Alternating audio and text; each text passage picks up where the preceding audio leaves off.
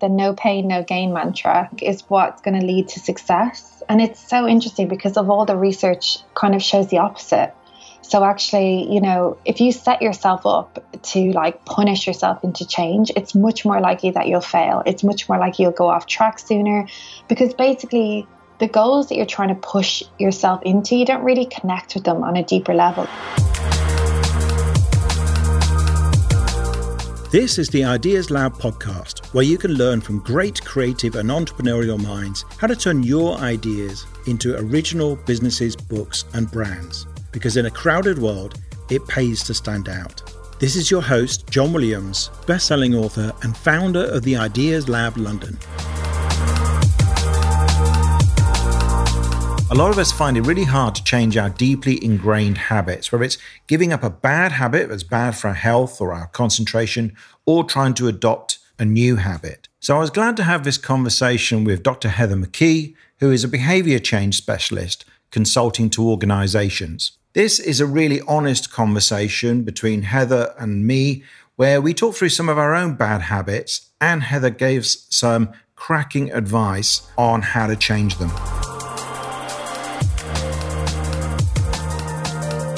Welcome, Heather. Thank you for joining us on the Ideas Lab podcast. Thanks for having me. It's an honor. So, you are a specialist in habit change for health, which sounds like a very useful thing and you help organizations um, uh, where you consult to corporations uh, who are creating apps. Is that mainly your kind of core work?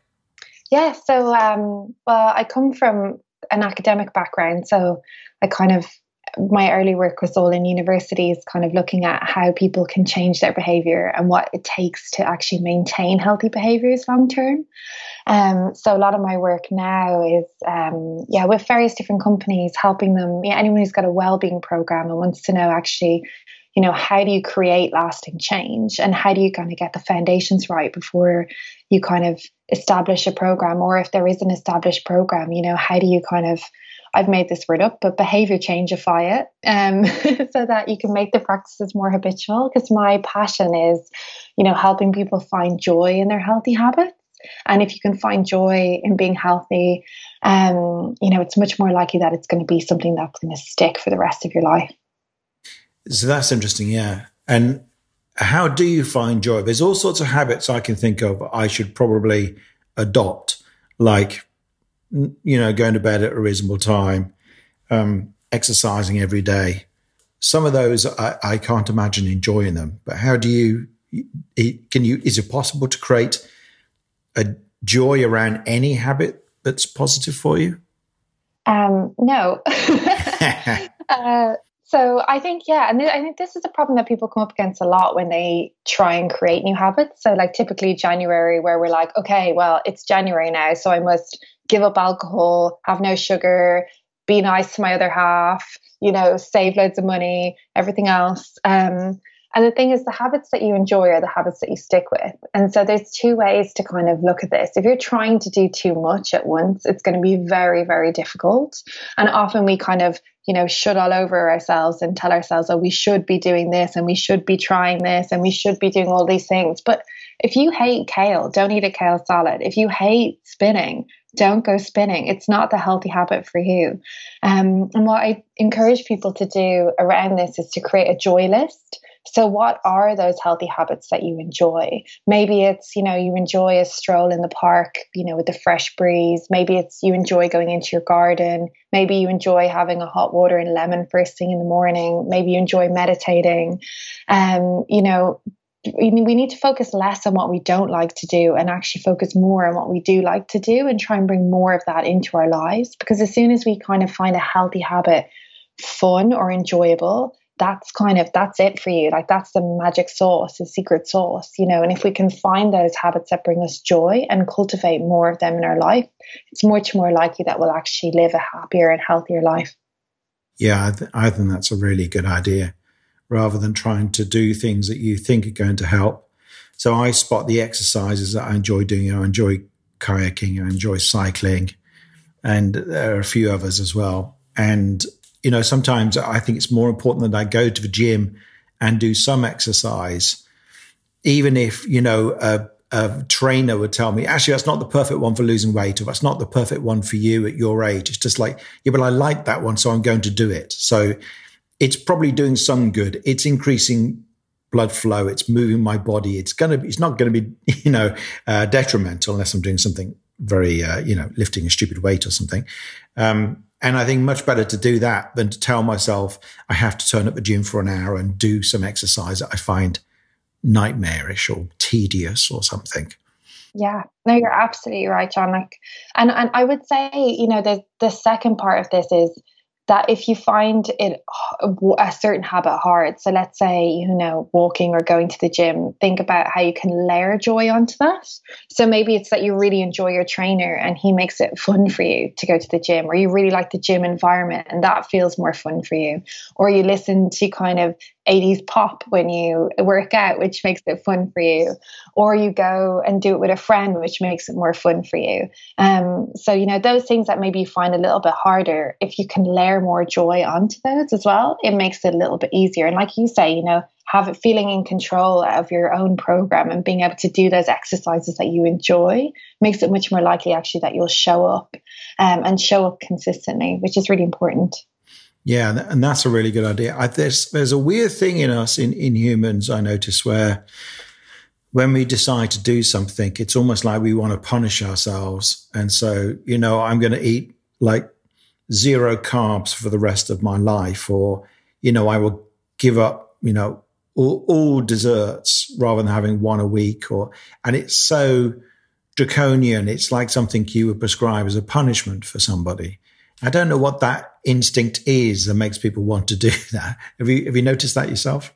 Yeah, absolutely. So I call it like the no pain, no gain mantra, um, which is what we all think is what's going to lead to success. And it's so interesting because of all the research kind of shows the opposite.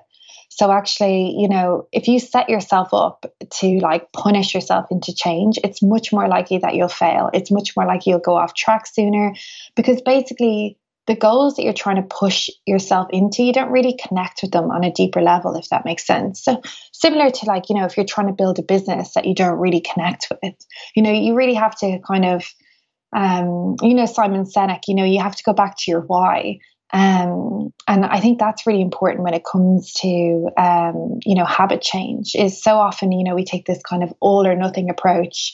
Um, and yeah, if it's not painful and if it's not punishing, you know, it's not worthwhile. But actually, it's actually really ineffective. And actually, the habits that stick the best are those that are formed kind of gently, formed slower, um, formed because actually they mean something to us. So there's a concept in psychology called intrinsic motivation.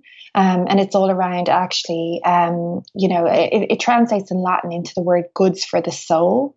Um, and it's all about, you know, things that actually make you feel alive. So, you know, you know, being a healthy person allows you to be at your best each day, allows you to give yourself to your family best. It allows you to give yourself to your work best. It's about finding those values about being being healthy is rather than focusing on the number on the scales, the number you're going to, the time you're going to run in a marathon, how heavy you lifted in the gym, the number on your paycheck. They're all extrinsic goals. And those goals, unfortunately, they need the kind of Facebook likes, they need the kind of pats on the back, they need the extrinsic validation for you to carry through with them. And that's why those goals aren't sticky. Whereas if you know you're pursuing something because it's making you feel better each day, it's in line with who you are, what you believe, and what you wish to represent in the world, then those goals are the sticky goals. That's an intrinsic goal. If you identify with that goal, if you form, if it's formed part of who you are and it's part of actually, you know, the key values that you hold as an individual, those are the goals that we're going to stick to. And those are the goals that we're less punishing at. Because we all think that we can kind of beat ourselves with a big stick into habit change. But actually, time and time again, they've shown in studies that actually having a more compassionate approach, taking a slower approach, actually results in more long term change. So I always say to people, you know, to make bite sized changes and like changes that are so laughably small that actually, you know, they're almost too easy. And I almost say, if you don't laugh out loud at how ridiculously small this change is, then it's not the place to start. Um, so an example of that would be, you know, if you've got, if you take if you're trying to cut down on sugar, let's just say, and so often the, the kind of no pain, no gain um, mantra would be, okay, well, let's just cut sugar from my life. No more sugar. Like it's not going to happen. Whereas habit change doesn't really work like that. So I like to look at habits like a tangled knot, you know? And if we look at sugar like a tangled knot, if we try to pull that apart, it only gets tighter, you know? What you resist persists, you know? Um, whereas if we look for that kind of low hanging fruit, those easier outside tangles, and we look to untangle them first, you know, in time, through kind of confidence and competence gained from actually succeeding at those easier goals, we can get to those harder knots. And eventually, you know, the habit loop will be kind of you know, untied and that knot will be untied. And the way in which to do that is to start really, really small. So with the sugar example, you know, if you're finding that maybe you want to cut out sugar in your tea, for example, rather than cutting it all out in your of your tea, you know, start with half a teaspoon you know it sounds ridiculously small. Let's say you have two teaspoons in your tea but if you just if you take sugar out of your tea and two or three days in and you're like well i can't stand the taste of tea without sugar you know you're just going to relapse into old behaviors. Whereas if you start to adapt your palate over time and actually if you look at you know if you had one if you had like say two or three cups of tea a day and you're having half a teaspoon less over time that cumulatively that actually has a big impact. Um, i don't know if you've seen the studies that they did on the 2012 cycling team. Um, so like really high performance team really trained for optimization. And what they did with that team is they looked at all of the tiny little bite-sized things that they could do to actually enhance performance. So they looked at how they wash their hands, you know, to prevent disease. They looked at their pillows. They looked at what sheets they had, what massage gels, and all those kind of tiny little 1% changes cumulatively added up to, you know, massive success um, at the 2012 Olympics. Um, but they looked at the smallest things, almost laughable. I think one of them that really sticks out in my mind is um, they painted the inside of the bike sheds white so they could see if there was any like tiny particles of dust that might have fallen on the bikes that would hamper, you know, performance.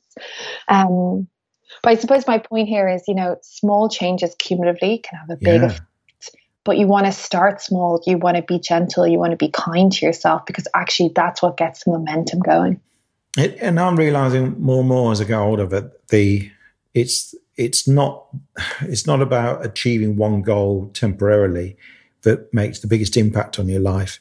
It's instilling a habit or process or something uh, that really pays off. So if you make that small adjustment and you you Uh, stick to that and you use that again and again, that has much bigger effect than you going on some crash diet for three weeks and then falling off it afterwards. You know, in terms of your life, if you, for instance, go from two spoons of sugar to one and a half, that will will actually make a big difference, particularly over the course of your life. And it's that stuff that really pays off. I remember a friend of mine saying she was starting to gain weight and she was she stopped eating a biscuit with her afternoon cup of tea and that was enough to tip her from out of gaining weight and actually starting to lose weight. Because one biscuit with your cup of tea is 80 calories or whatever it might be depending on what the biscuit is. And and, and plus it's you know there's a lot of sugar in it. So if you have a kind of sensitive response to sugar then it's it's even worse than the than just the raw calories. And um and it is sometimes things like that make the the biggest difference.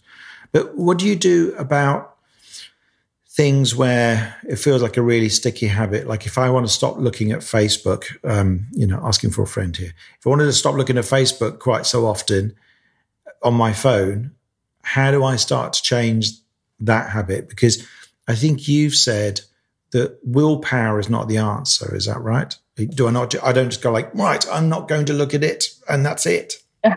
Yeah, uh, that's one of the biggest myths of habit change. Actually, we all think we can willpower our way into success, and that's what the entire diet industry is based upon.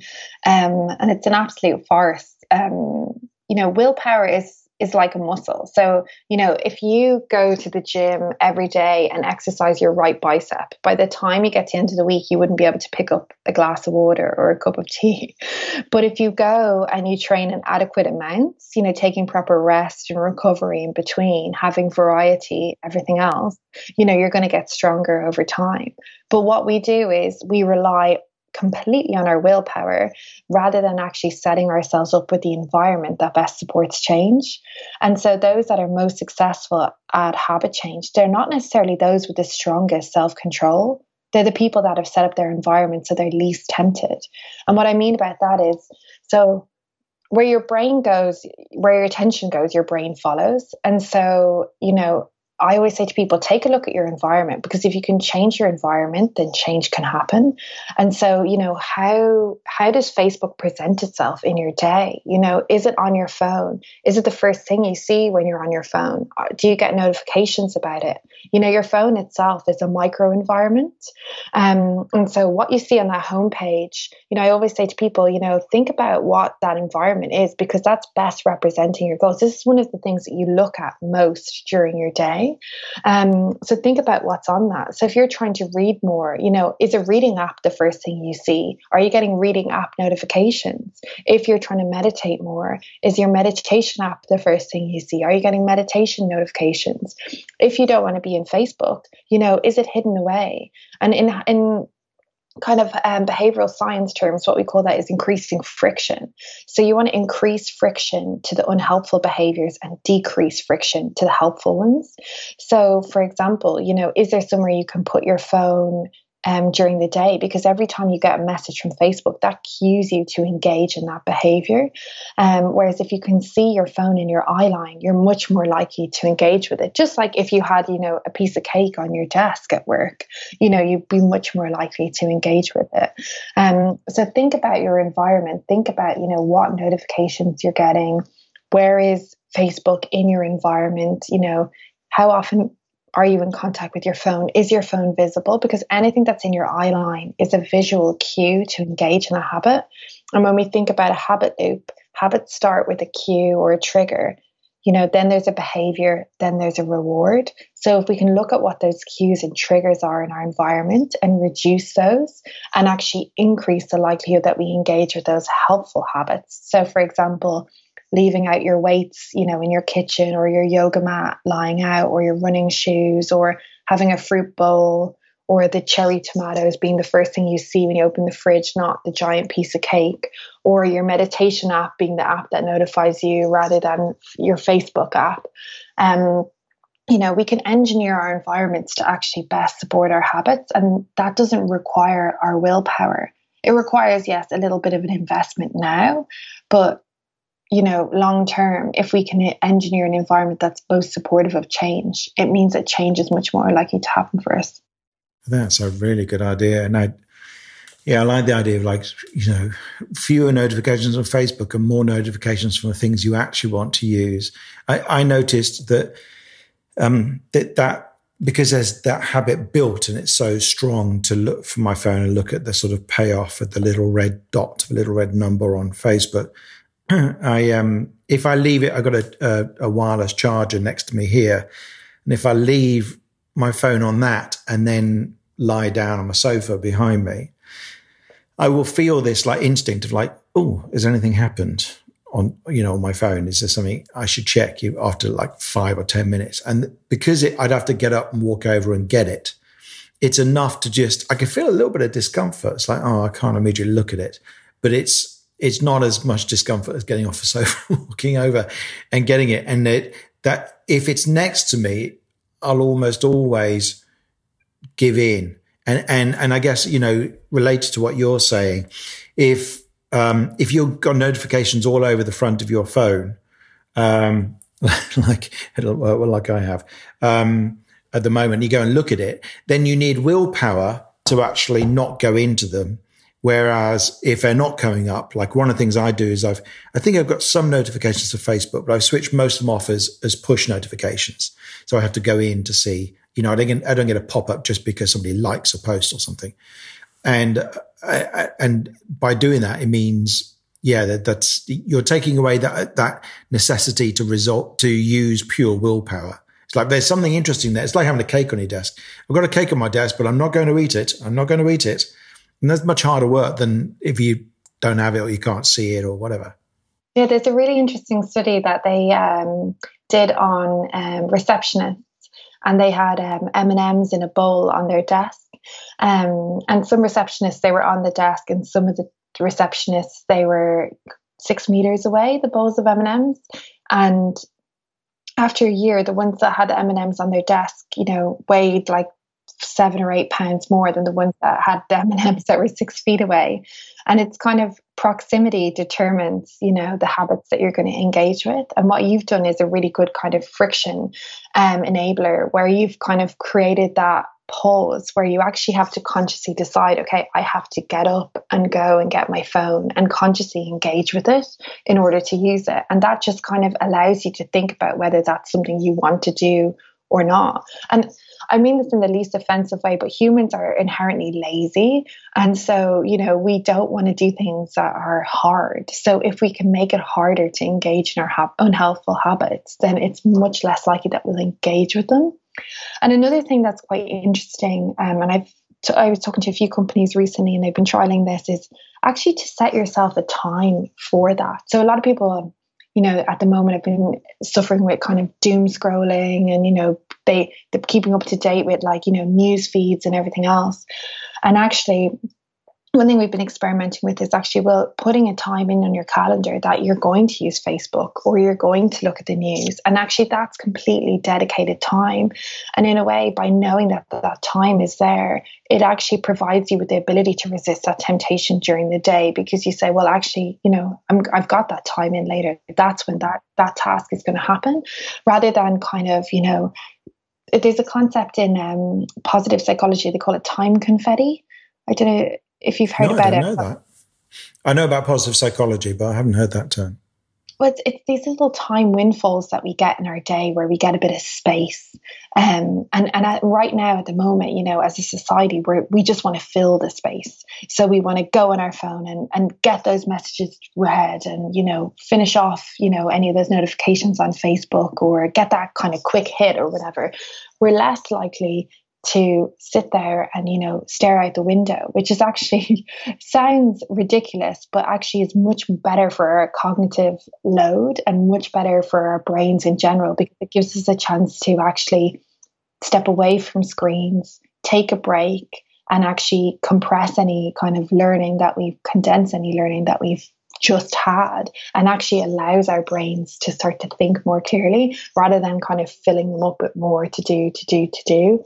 And so, actually, by dedicating a specific time where you go on social media, um, it can help you alleviate that pressure on yourself throughout the day. I think that's a really good point. And I, I remind myself sometimes, particularly if I'm out and say I'm stuck in a queue or something, I know it's only going to be a couple of minutes. My temptation is to go straight to my phone. And I actually say to myself, like, be bored. Like allow yourself to be bored for a minute, because I know it's. I've I've read this research says it's good for you. And what I noticed uh, a while ago is that I wasn't having as many ideas, creative ideas for writing for for like the next book, and I and I kind of wondered why that was happening. And I think it came down to a couple of things. And I and one of them is that I get a lot of my ideas while reading other nonfiction books. So they stimulate a lot of ideas. Like I've been trying to read Sapiens for three years or something because every page I read just makes my brain just go, oh my God. And it like flies off and has a thousand ideas. I just, I just find the book mind blowing. Uh, but it takes a long time to read for that reason. Which and and nothing else, nothing I surf on social media, even the blog posts I read, it's extremely rare that a post, even when it's well written, has the effect a book does for some reason. Um, and then the other thing I realized is that it was filling every moment where in the past, a few years back, I would have been, you know, staring into space or whatever. And now I fill it with looking at my phone. And so I've tried to adjust those uh, two things with um, with, with some success now. I, I, make a point of staring out the window and stuff like that. I'm lucky; I've got quite a nice view out the window, which yeah. helps as well. So it's interesting that concept because the thing is, like we we have this, uh, especially I think as entrepreneurs and business owners, that feeling that we need to achieve in every moment, and actually by not achieving, we're achieving more. If that makes sense. But we have to almost give ourselves permission to take that time. And we're so used to filling that time that it actually becomes quite difficult for us to actually take space between time. But it goes back to what we said about the phone environment. You know, if you get a moment of time, you know, maybe it's about having a few things that you do when you get that time confetti so you're less likely to engage with your phone. So maybe it's like taking a few deep breaths or, you know, looking out the window or you know, standing on one leg because it's, you know, what your PT said would be good for your glutes, or, you know, taking a stretch or having a glass of water. And it sounds so simplistic, but if we can start to train ourselves to do other things rather than fill our time at that time, it might be even that you think about something you're grateful for that day, or, you know, how um, you know, when your other half laughed this morning, how nice that was, or something you're looking forward to in the evening. You know, allowing ourselves to daydream and to idle for a while is, yeah, really can be really productive in the long run. Yeah, I interviewed um, Mani Vaya, who's um, uh, runs a thing called Two Thousand Books, and he he's his aim was to read. I think it was two thousand books over the course of I don't know how I think he was reading a book every day. I forget now. He's the current episode, and I, he was just finishing off a nonfiction book every single day. And I said, "Well, how do you do that?" And, and uh, I assumed it would be all about speed reading, and he certainly does speed read. He says basically just use those fragments of time, and it, all the, all those fragments of time where we are tempted to look at our phone or do whatever else is our, you know, distraction of choice. He actually picks up the book that he's currently reading, and reads that, even if it's one page, and puts it down. You know, and that like it's amazing what you can get done when you're not filling that time confetti with, you know, waste with stuff that doesn't actually have any value. Yeah, and it's interesting because it goes back to like you say, like what are our values? So what are those things that we want to be notified of or get get in place. And I, am sure that he probably has his book in proximity, in eyeline, in reach, that he knows he can reach for it, and he's made it easy for himself to reach for it. Um, you know, during the day. So it's it's just about you know taking a step back and saying, well, what do I value? Where do I want to go in life and how do I create an environment that best supports that? Because you'd be surprised at actually how simple it is to make changes to your environment, but how massive that can have an impact on your health, happiness, productivity, everything else. Yeah, I'm noticed that I like physical books. I like paperbacks more than Kindle. And part of the reason why is because I get excited just looking at the cover. It makes me want to read it. Whereas the Kindle is just this, you know, dead piece of technology until you switch it on. And then I think what they've really missed on Amazon is it goes straight into the book. I, I would rather they showed as a screensaver because they, they used to have authors and then I think they probably got some stick because all the authors were men because the, all the authors are like 100 years old in order to be as uncontroversial as possible. And they replaced it with pencils. So I, I wish they had the, the, the screensaver on Kindle is the current book you're reading because that would make me want to pick it up and read it. Now, there's a privacy issue. Some people might not want to see. They might like the fact that you can't tell what you're reading on the Kindle, but you could always set that as an option. So unless maybe there is an option to show your current book, and I haven't actually seen it, but I'd, I'd love that to be the case. I, there's a question that came up for me earlier, which a friend of mine runs Beyond Chocolate, and they have a, an interesting philosophy about food, and they help um, women have a healthier relationship with food. And um, and they it, it's run by two women, Audrey and uh, and Sophie, who are sisters.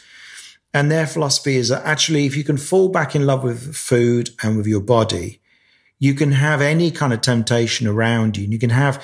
They actually say, if your weakness is M and M's, go and buy a maxi pack of M and M's and have them in the house, and then you know you can eat them whenever you want. But there are some rules around it, and so um, they say that uh, whatever you eat, you have to put it on a plate. So you have to kind of like if you're going to have a bunch of M and M's, you take the amount of M and M's you think you'll probably want, stick them on a plate, sit them down, and then you have to eat consciously. So unlike the receptionists who were probably working when they ate, the, it's okay to eat an M and m but you have to actually be doing nothing but eating the M and then when you might find that after one or two, but actually that's all I needed. I just needed that little hit of sugar or something, and I don't need to eat six, seven, eight, nine, ten without thinking about it. But do you think? But I've often wondered because I feel like if I have chocolate in the house, I will eat it. I will. I know it's there, and I will want a piece after every meal. And I seem to be quite sensitive to sugar and put on weight very easily if I eat anything with sugar in it. So, I mean, uh, uh, what's going on there? Do, do you believe in their philosophy, or does it? Do you think it, does the research show it's better not to have the stuff in the house? Um, so that's a great question, and it's something actually I cover in, in my new course is mindful eating and having a mindful relationship and cultivating intuition with yourself. So knowing am I eating emotionally or am I eating for a physical need? Um, or am I eating for enjoyment? And being able to actually differentiate between those is really important because it doesn't tend to be that we will overeat broccoli, for example, because broccoli doesn't tend to be a comfort food for people, whereas a lot of people have, you know, that childhood association with sweets and everything else. And I totally agree um, with what Beyond Chocolate are trying to do in terms of actually teach us that intuition about knowing, well, how much is too much. I used to, it's an exercise I used to be a lecturer in behavior change, and I used to do it with my students and we at the start I'd say to them, well, how many roses would you normally have at Christmas and and or a quality Street or whatever, and they say, oh yeah, I'd sit, you know, watching a uh, Back to the Future, and I'd eat 24 or 30 or whatever, and and so we we we practice eating one mindfully. And, and I'd say to them, okay, well, you know, how many more could you eat in this way? And they were like, oh God, like three. yeah. Um, and these were young lads, like nine, you know, and, and women like 19 years old. And um, it was when they started to attend to it. So it comes back to what we were talking about, where your attention goes, you know, your brain follows. When they start to attend to it, when they started to actually notice the flavors, notice their own personal hunger, notice how they felt about it. Um, that was the difference. And like you said so well, John, you know, it, the secretaries had the food on their desk. They weren't paying attention to it. They were just scoffing it because it was there in their environment. Just like, you know, often we'll pick up a you know, a message or an email and everything and not really pay attention to it and just kind of shoot it off. Um, but I think the concept of whether or not it should be in your environment is an interesting one because there's two things at play here. One is delayed gratification can work really well for some people. So that's actually, you know, choosing your battles. So do you want to have the M&Ms on your desk each day and is that going to bring you the most joy or would you rather actually on a Friday go for a really nice coffee and cake somewhere where you absolutely are going to savor that cake you're going to really enjoy it and so actually it's external to your environment so it's not in your environment but you take yourself there and you make it an occasion and you really get the most pleasure out of it or are you someone that can actually train yourself to eat in an intuitive way at home? Um, and therefore, you can have things in your cupboard. And it might be that you actually start, and this might sound ridiculous, but I would totally believe in starting small with just having two squares of chocolate in your house because then you know that's all you can have at the time and you're forced to almost make that intuitively and you're almost rationing yourself in that way and then you know when your confidence builds that you can actually be satisfied with two squares then you can start to have more in your house as it goes on. But it really depends on you as an individual. For me personally, if I know it's there, I'm too aware of the fact that it's there. And if I'm in a bad mood, if I'm hungry, if something bad has happened in work or anything else, I my my willpower is going to be depleted and I'm much more likely to reach for that thing. And so I just know that if I don't have it in my environment, it makes it much more likely that I'll actually stay on track. Um, and I always have cake on the weekends because, you know, and, and or like you know, wine on the weekends and those kind of things. And I really look forward to that and I really savor that moment when I have it. And that's, you know, this is what I talk about when I talk about finding joy in your healthy habits. You know, if you eat in a way and you know exercise in a way and look at your mental health in a, in a certain way you know 80% of the time. The rest of that kind of 15 20% of the time you know you can find joy and pleasure in things that maybe aren't as healthy.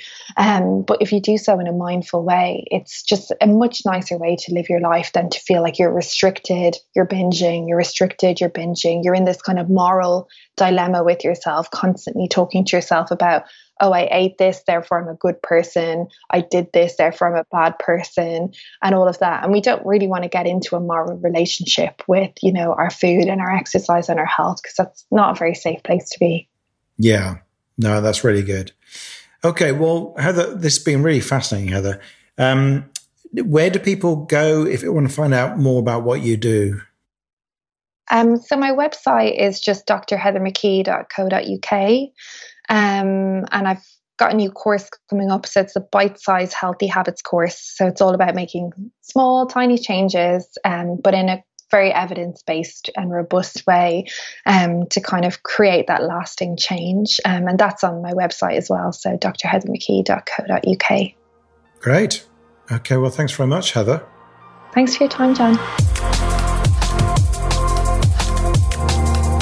Thanks for listening to this episode of the Ideas Lab podcast. Please do subscribe, and if you've enjoyed this episode, it would be great if you could leave us a review. You can get links and details of everything mentioned in the podcast in the show notes, along with photos and video clips from many of our episodes. Just go to theideaslab.org forward slash podcast.